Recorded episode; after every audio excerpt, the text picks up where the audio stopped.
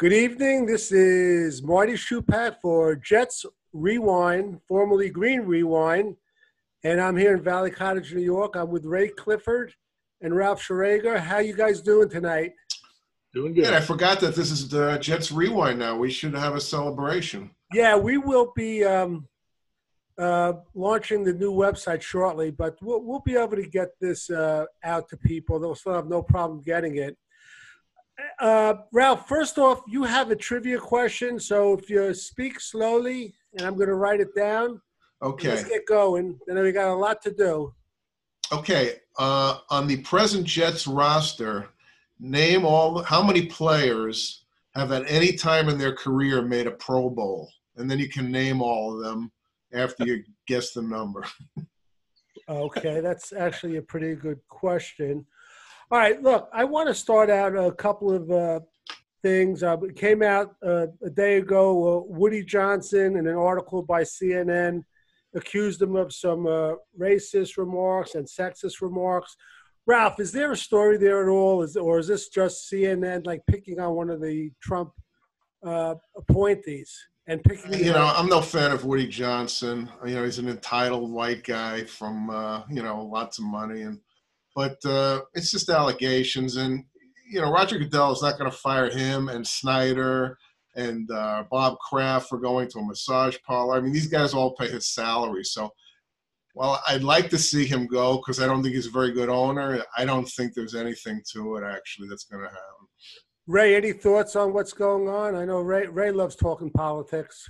Yeah, um, I, I I don't know yet. I mean, what I from what you read in the article, but it's hard to go by any one uh, media site these days because they tend to skew it one way or the other. The part that the the story I read that does concern me is how it affects the the players on the team. If they really take it uh, seriously and and uh, are bothered by it, it could uh, it could cause waves within the locker room. But I'm I'm going to hold off and wait and, and see where where it goes from here before I really decide how bad it is. Right. Well, hopefully this will die out. Um, but leave it to the Jets as of now, unless you guys heard something different, the only draft pick unsigned is uh, Ashtyn, Ashtyn Davis. Davis. Yeah. So he's not signed, and a couple of other things. They decided there's going to be no exhibition games, and also the uh, roster, the training camp roster, is going to be reduced from 90 to 80. And uh, I just want to ask you guys, how, how, Ray, how does that affect the Jets? especially an offensive line that really hasn't played together at all with no exhibition games. You're going to go into the season with guys who have no snaps together. They've had no chance to uh, gel as a line. You have rookies who have never taken a snap in the NFL. And you're going to walk into a season and hope they can all come together and play you know, you know the way we had hoped when they started assembling this group. It, it, I think it's a, a, disaster waiting to happen from an injury standpoint, from uh, from teams who are, are really like the Jets, young and, and being rebuilding. Teams who have played together uh, for a while might be might be uh, uh better off uh, in the early part of the year than teams like the Jets. And mainly it bothers me because I think the NFL, instead of really paying attention to what other leagues have done has followed the baseball example and really dropped the ball on this whole thing. And, and all this stuff could have been could have been uh, worked out months ago. And and now we're getting down to money and stuff like that. It just bugs the hell out well you mentioned baseball i just want to mention it because right as we're talking the yankees are playing the washington nationals and uh, Ralph knows about Juan Soto, one of the brilliant young players of the Washington Nationals he's not playing because he was um, uh, he had positive for COVID, so he, he's not playing the first game of the year. And the way baseball has it now is that he won't be able to play unless he tests negative twice in a row. I don't know how that works, whether it's 24 hours apart or 48. Now, this is leading into my next question for Ralph. As we proceed with the NFL season, how do you think this is going to proceed, Ralph? oh, and, and the question is the Jets play um, uh, by the way, training camp I don't think is going to start till the middle of August. But the Jets play Buffalo. After the first game that Monday, what happens if Jamal Adams tests positive and Josh Allen tests positive? How does the NFL proceed? Marty, this is this is all new territory. I I, I don't have any answers for you. Uh, as far as as far as preseason goes, I mean, we, we got to just take what we can get. If this if we can get some games in the season, it's worth it. I understand no preseason means you know rookies and new guys are at a disadvantage, but it, you know it's the same for everyone. Uh, some teams are more experienced, but Marty, there's so many. You know, I mean, I'm reading about how they're going to deal with school, and every day there's a new problem that someone brings up. You know, the whole, the whole you know, everyone's just flying by the seat of their pants. So, uh, Ray, you would say that the, the season's definitely going to start, but from there they're going to have to ad lib what's going to happen. And can you see Ray them changing locations for games at all? Um, I think everything's in play at this point. I think they, uh, I don't think they have a set game plan going for anything. I don't know how you, I don't know how you minimize, you know, make the roster smaller instead of bigger in a situation like this. Yeah, I, the same I, way. The only, the only thing I could think of, and I, I, I, again, I haven't read it, because there are no exhibition games. I'm guessing that that was a trade-off mm. for the owners now, with that said, I I can't see how they don't expand the roster when the season starts. Not so much the roster, but I guess the practice squad from mm-hmm. whatever it is, six or seven to like twenty. If they if they increase the roster, the owners are going to have to play the NFL minimum, and they're not going to want to do that. Um, as we all know, the practice squad they get like uh, pittance compared to the right. about five thousand a game. Yeah, yeah, something like five thousand a game. But as far as the stadiums, and again, we're going to move on. If three Jets have it, excuse me, and then there's a home game, or they they were tested after a home game, and what if the Patriots says we're not going to go into uh, MetLife Stadium? We're just not going to do it. Can you see them changing that game uh, to up in Foxborough? No, we're going to take a forfeit on that, Marty. Anything yeah, to beat we'll the Patriots. you know, I mean, it's. It, I don't think the uh, NFL Players Association is going to accept that. Okay, we're going to bomb the Jets locker room and purify it. Okay, let's move on.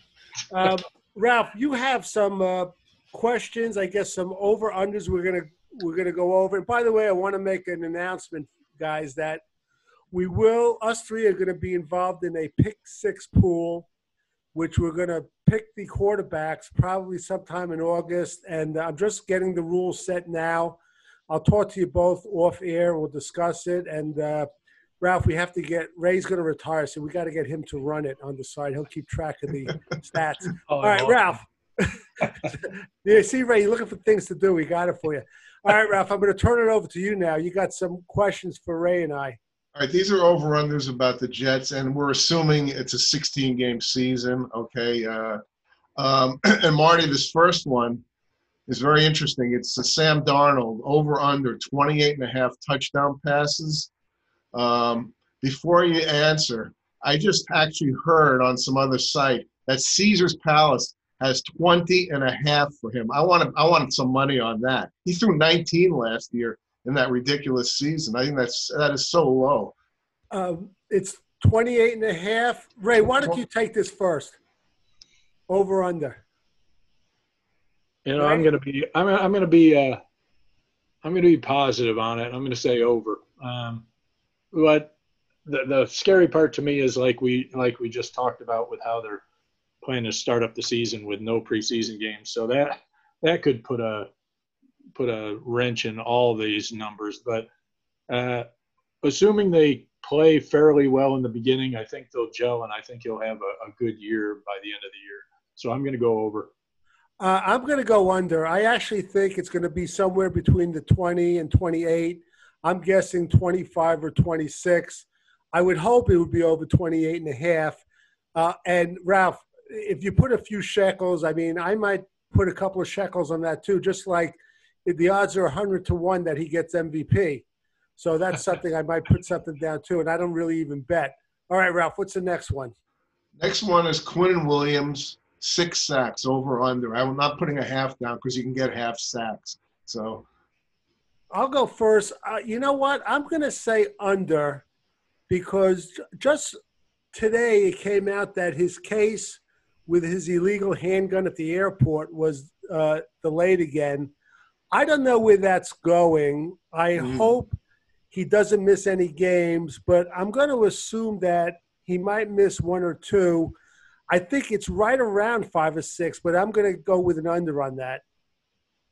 Well, I'm going to assume, and unless I hear otherwise, I'm going to assume everything at a full full schedule and and a you know, and, and he doesn't get hurt and those kind of things that could happen. Um, and I'm going to still say under because I, I don't know if the ankle was as big a deal as they've made it sound like. Until I see him dominate the line, then I might feel differently. But I do think he can make a difference in the run game, but I don't know if he'll get a lot of sacks. yeah, it's uh, a position you got to be special to get a lot of sacks, and I'll say under as well. Okay, the next one, uh, Breshad Perriman, 750 yards and receptions over under. Ooh, Ray, you take this one first. I'm going to go uh, under. I think he likes uh, Crowder so much more that Perriman's not going to get. I think Perriman will make a difference, but I don't think he's going to be the kind of guy like Crowder who's going to be his go-to guy game in and game out. And Mims, if if Mims steps up, I think he'll take away some from Perriman too, and that's what I'm hoping. But we'll see. If Mims if Mims struggles, then he might make it though. I'm going to go under uh, Ralph. I think the number for him is like between 650 and 700. Just like what Ray said, I just think with Crowder and Mims and Herndon, uh, assuming he comes back, there's just not enough balls to go around. You know, you know Ralph, it's like the old saying when, uh, well, I mean, we could be wrong. Do you remember when the Knicks picked up Earl Monroe? Yeah, You know, but the, we'll see. What's your, what's I'm your, gonna go. I'm gonna go under as well. You don't don't forget Le'Veon Bellies. Hopefully, he's gonna throw to him a lot this year too. Um, all right, the next one is kind of a funky one. It's a combination: Bryce Hall and Ashtyn Davis together, three and a half interceptions over under. wait, three and a half interceptions? Yeah, the, uh, Bryce Hall and then uh, Ashtyn Davis combined. I'm going to go under. I mean, Ashtyn Davis isn't even signed yet. Well, nobody. no, I know, but I Let's assume they they play the full season. yeah, I, I'm I'm going to go under. I just because I I have a feeling you might see Bryce Hall start on the pup list uh, right away, and um, Ashtyn Davis. I don't know how much time he's going to get, so I, I'm going to go under right now. I'm gonna I'm gonna try and again be a little positive. Ashtyn Davis seems to be a ball hawk, and I'm gonna I'm gonna say that he's gonna he's gonna get at least two, and hopefully three. And then if Bryce Hall doesn't go on the pup list and plays, you know, I, I'm I think he could get one. I'm I'm gonna go over. You know, I, I would have definitely gone over, except for the fact that, you know, there's n- the preseason is practically uh, not going to happen, and and they're rookies, so I think that'll hurt them. But I think in a normal year, I'd go over. Okay, next one, Jamison Crowder, 85 receptions. Um, go ahead, Ray. I'll go over. If if he stays healthy, uh, he has such a he already has such a connection with Sam, and he's our go-to guy on on the short yardage uh, plays. I, I see him, you know, averaging you know seven or eight catches easily a game, and then having a few, big ones beyond that. I, I'm going to go over too. I think the guy is a, a tremendous player. He's a hard worker. I think he has a chemistry with Sam Darnold. And I think with a better line, and we talk about this all the time, how, you know, when, when Sam had the average amount of seconds for protection, he was seven and one the last two years. I think he's going to go over 85. Yeah, I'm, I'm going over too. I think he can break 90. Um, okay, Le'Veon Bell, 1,100 yards over under. Oh, wow. Me Yeah, Ray, you can go. Go ahead, Ray. under till I see that our line And uh, again, we're talking about how they're going to be with no preseason, and that's a line we just put together. So I'm not sure how good they'll be, especially in the beginning of the year.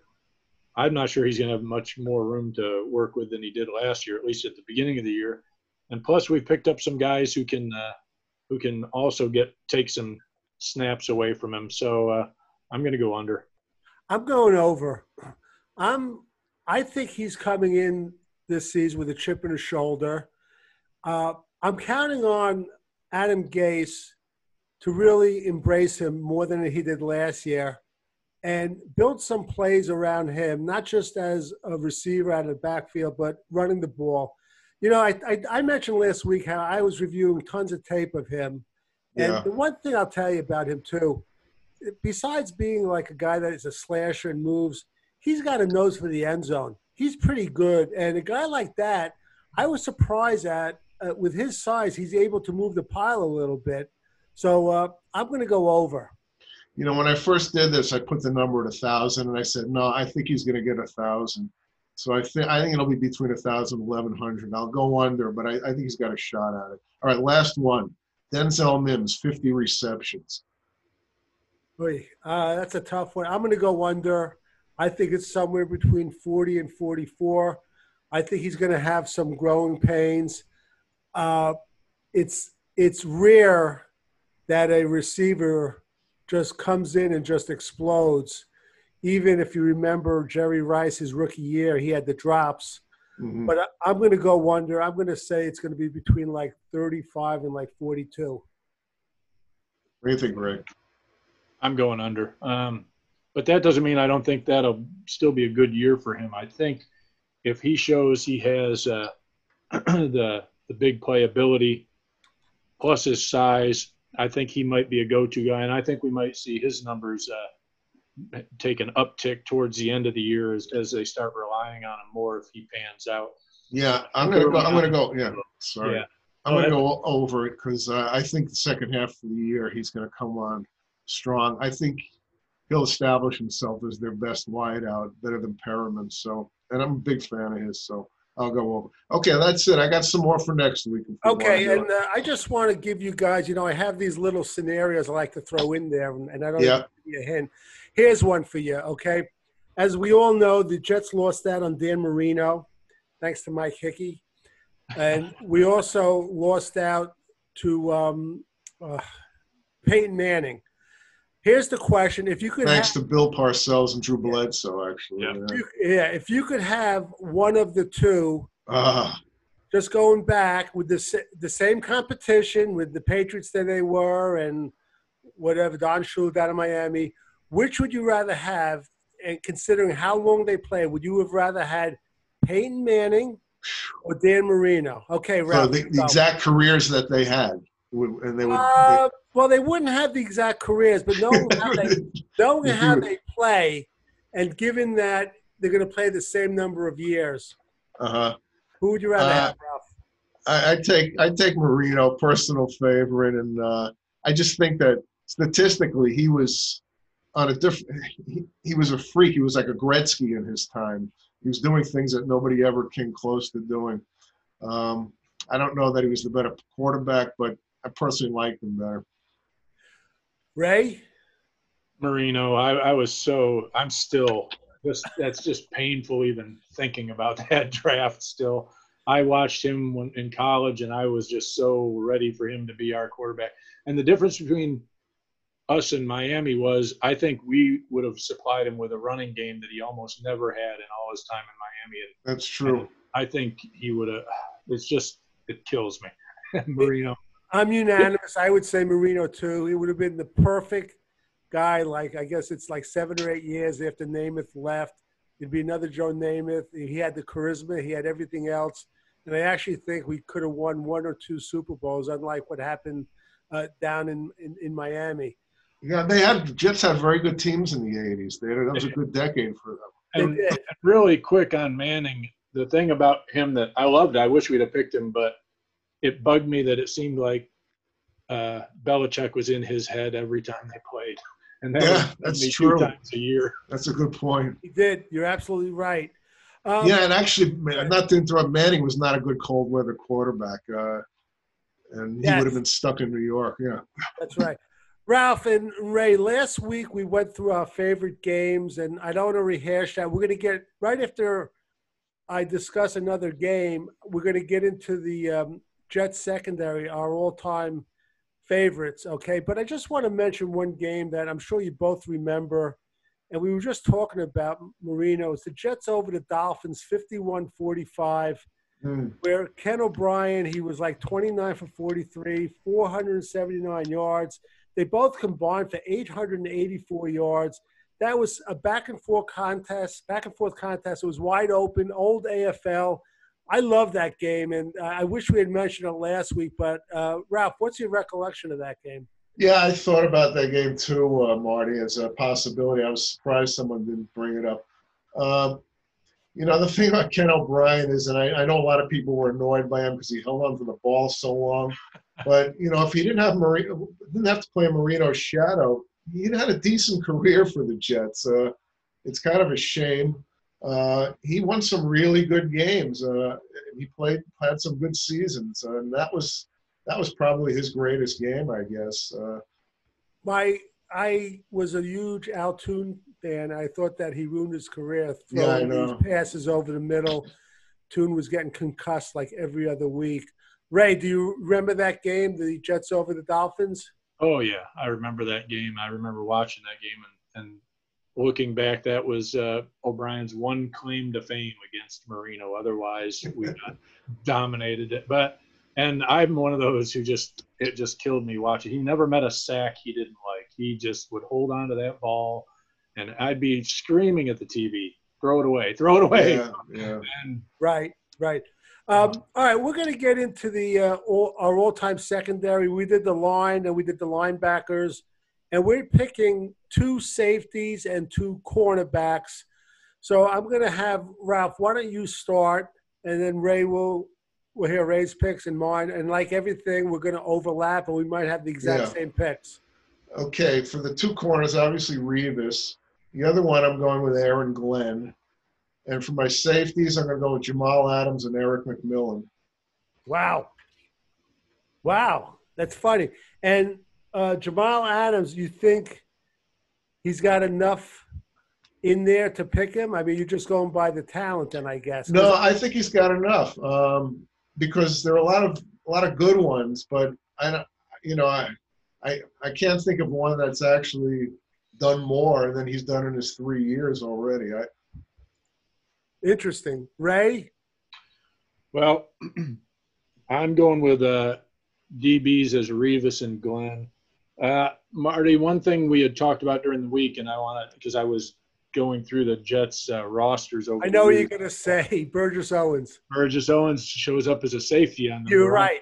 You're Okay. right. yeah, he was a safety So, uh, for I'm going. with- Yeah, I I would love to say Adams, but it's just for me he needs to, you know, he needs to get a couple more years, and I, I think he has definitely the obviously the ability if he stays healthy and stays on the Jets. But uh, so other, I'm not going to include him at this point, um, and I'm going with uh, Burgess Owens and Erik McMillan. Burgess Owens, Erik, good picks. All right, like you guys, I have Darrelle Revis and Aaron Glenn. Safeties, I I kind of went a little different. Um, I, I remember watching this guy play, and he was like the original ball hawk.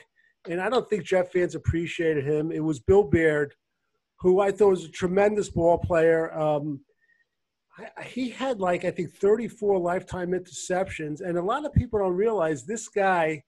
When he uh, first came up, he also returned punts and kickoffs, Yeah. and he did a heck of a good job doing that. Um, so I picked Bill Baird, and the other one I picked Burgess Owens, and I'm just going from memory. He was such a solid player, and he was such a great tackler where he'd grasp a guy, and he he never really missed a tackle. It was a shame that we lost him, uh, and he ended up winning a Super Bowl, which is good for him.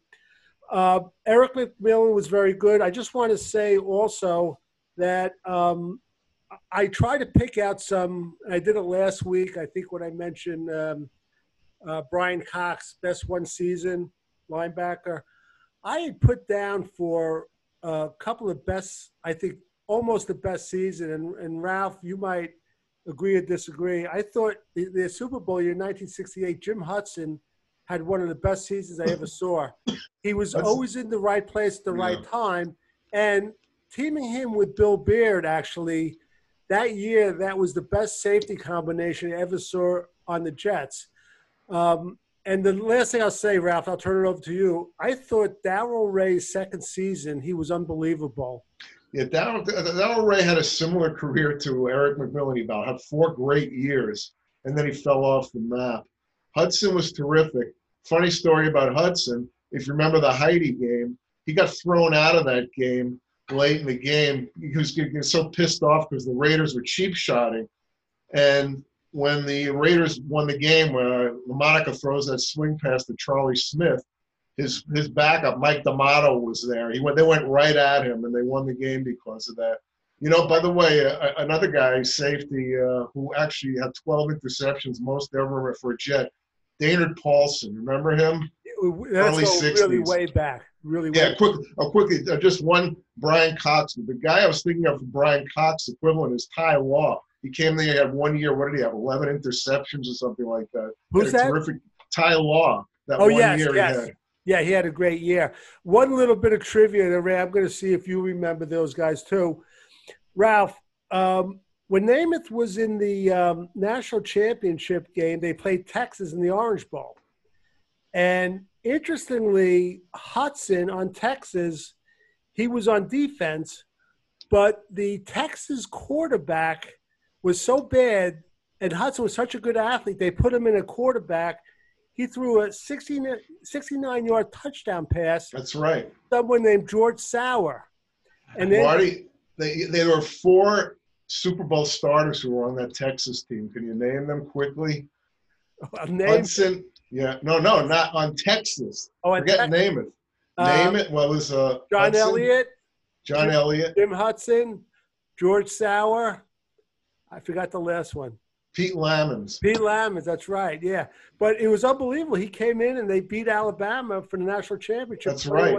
He, he had played some quarterback over the years in college. The he, prob- was, he was Yeah. good athlete. the problem with him is eh, he ripped up his knee three times at a time Yeah. when uh, they really didn't know uh, how to operate like they did today. Ray, do you remember Darrol Ray and what's your recollection of him? Yeah, I like Darrol Ray, and, and I, I actually was uh, I was going back and forth whether to go with uh, Erik McMillan or Darrol Ray. Uh, he had he had quite a few good years for the Jets. He kind of anchored that that backside of the uh, of the defense for I think about six seven years. It seemed like uh, I was looking through it. I don't remember how many exactly he played. Uh, he was solid. I, I had I liked Erik McMillan because he was dynamic in the time he was he was playing, but his his time was a lot shorter. But uh, he he felt like he did more. I saw some guys had picked Victor Green, which I don't understand. He was good. I liked him. He was pretty, yeah, but I never forget he got burnt in that game against uh, Denver. Elway. That's my. That's my. I picked that as my my most painful play in Jet history. That that play. Oh, really? Yeah, because that they were up ten nothing. They were doing fine, and that play turned the game around completely. Right. I thought. I mean, maybe I got it wrong, but I thought I read afterwards. I can't, couldn't remember, but I thought he said he didn't switch and he was supposed to, and the one that got burned was the who was the other safety that year.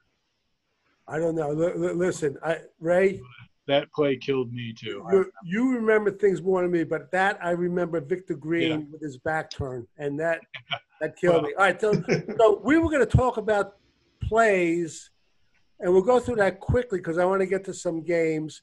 Um, Ralph, you're picking the Victor Green play. Yeah, that's my most painful memory for a play. Mine is when Gastineau got called for roughing the passer against Cleveland, and that keep resonating over and over and over again. And I was just so frustrated because that was a, a heck of a good team, and they should have won that that uh, Oh yeah. that playoff that year. Ray, what what about you? What play do you remember? Okay, well, uh, that play is what I had written down, uh, but I thought we were going with game, not play. We We are going to go with game next. We had so many plays over the years. Oh yeah, We're crushing. It's hard to. I mean, you could throw a dart at so many different games. So that was fine. Yeah. Yeah, why don't you start with the most uh, devastating game? Well, I'm going to surprise Ralph. I know that. um, it was also that Cleveland game um, because we had it wrapped up at that moment. If he hadn't roughed Kosar, and that was a fourth and ten, and we extended the drive, and it changed the entire. All of a sudden, you, we couldn't stop the Browns, and that would have wrapped the game up. Um, so for me, that was that game. The only the only bright side to that game was uh, uh, I was in college, and uh, a friend of mine was a big Browns fan, and the next week was the drive. So that's the only thing that saved me. Right. Yeah. All right, Ralph, what's your. Uh, Uh, I'm going to go with the uh, Miami championship game in Oh. '82 because I thought that Jet team, other than the Super Bowl team, was the best team they've ever had. Obviously, Todd was their weak link, but they were solid at every position. They were a better team than Miami. Shula knew it. He had the grass grown, and he wanted he had to slow them down. And what really frustrates me is, you know, the Redskins. I think that would have been a great matchup because the Redskins' strength was their front line and the Jets was their defensive front. I think they would have given, been a much tougher team on them. Miami was not physical enough. So that was, I think, a 50 50 game. And it just just killed me. my game was going back the year after the Super Bowl when they Oh, lost yeah. to the Chiefs, 13 to 6. Were you at that game? I wasn't at that game, but what was interesting is uh, I think it was like five weeks earlier, they lost to the Chiefs 34 16. They were three point underdogs. And the beginning of that year, I actually picked the Chiefs to win the Super Bowl. Uh huh. But I was such a huge Jet fan. I was so caught up in their Super Bowl year. I thought they had a good chance. They were playing home, but it was a typical December Shea Stadium game where the winds were swirling. Namath was like uh, 14 for 40, 164 yards. The Jets actually got out to a 3 nothing lead, but what killed them too is that they had the ball first and goal at the really at the goal goal uh, at the one yard line, and they ended up not scoring a touchdown. They ended up just scoring a field goal, and they lost 13 to six. That thing was uh, was devastating for me. But you know what? We could probably all write a book like a encyclopedia. So, anyway, look, I want to give you guys one more scenario, then we'll wrap it up. Okay, I started last week, and I think I got it down. I started telling you guys about a game with the uh, 2017 pa- Patriots offense against the 80. Was it 85, Ralph? Bears Yeah. Bets. Now, this is the scenario I set up. The Bears are winning 14 to 10. The Patriots have the ball. It's second and 15 at the Bears 35. There's 55 seconds to go. What would you rather be in the Bears position or the Patriots position? Ray, Uh, what what yard line?